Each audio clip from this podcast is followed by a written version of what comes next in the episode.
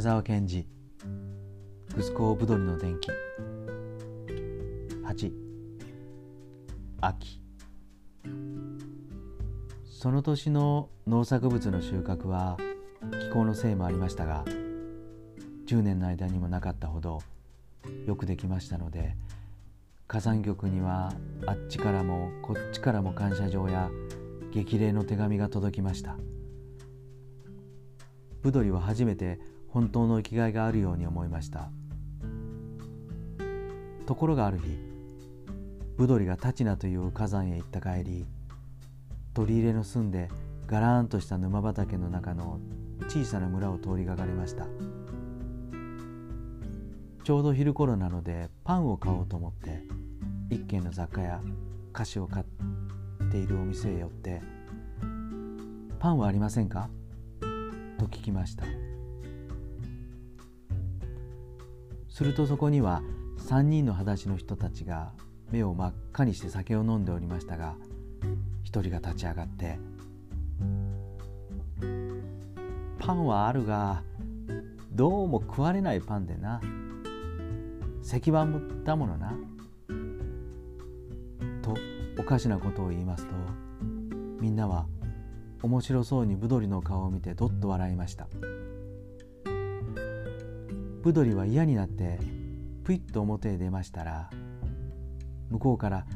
髪を角刈りにした背の高い男が来ていきなり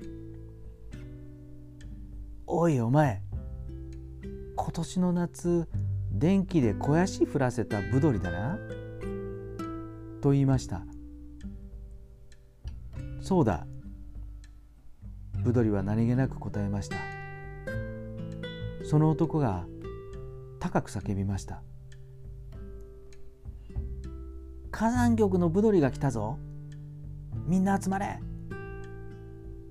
すると家の中やそこらの畑から18人の百姓たちがゲラゲラ笑ってかけてきました。この野郎貴様の元気のおかげでおいらのオリザみんな倒れてしまったぞ。なしてあんな真似したんだ一人が言いました。ブドリは静かに言いました倒れるなんて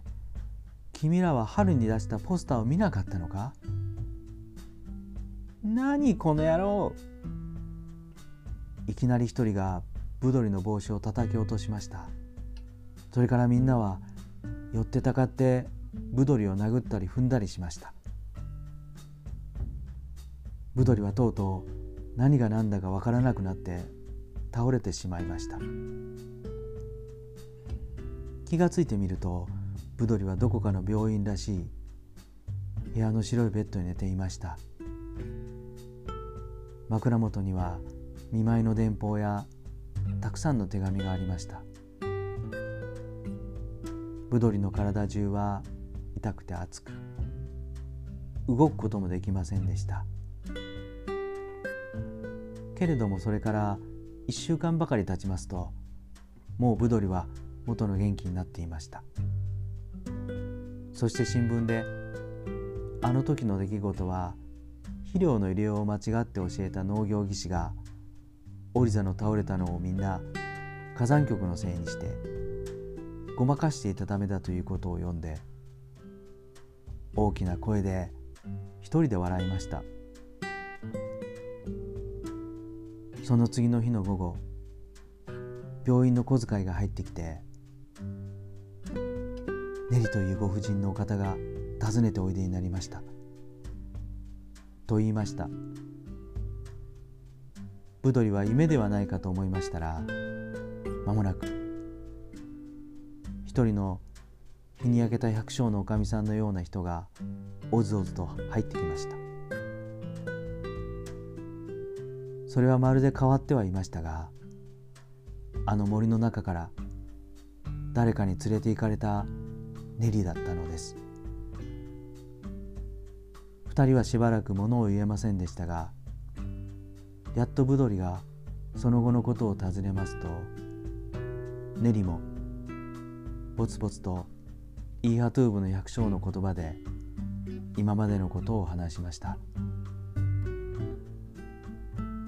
ネリを連れて行ったあの男は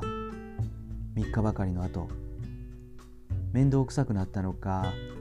ある小さな牧場の近くへネリを残してどこかへ行ってしまったのでした。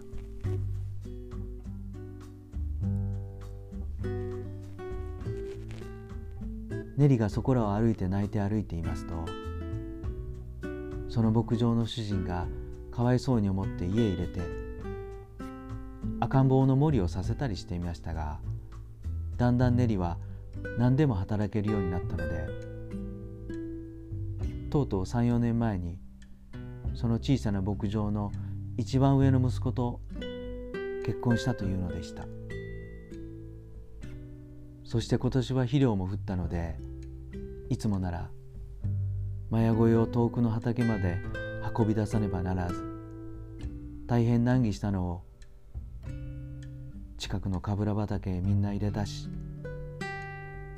遠くのトウモロコシもよくできたので家中みんな喜んでいるというようなことも言いました。またあの森の中へ主人の息子と一緒に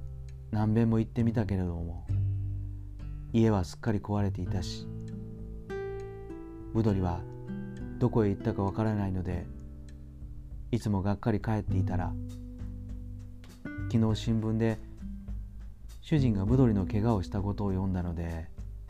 やっとこっちへ訪ねてきたということを言いました。ブドリは治ったらきっとその家で訪ねて行ってお礼を言う約束をしてネリを返しました。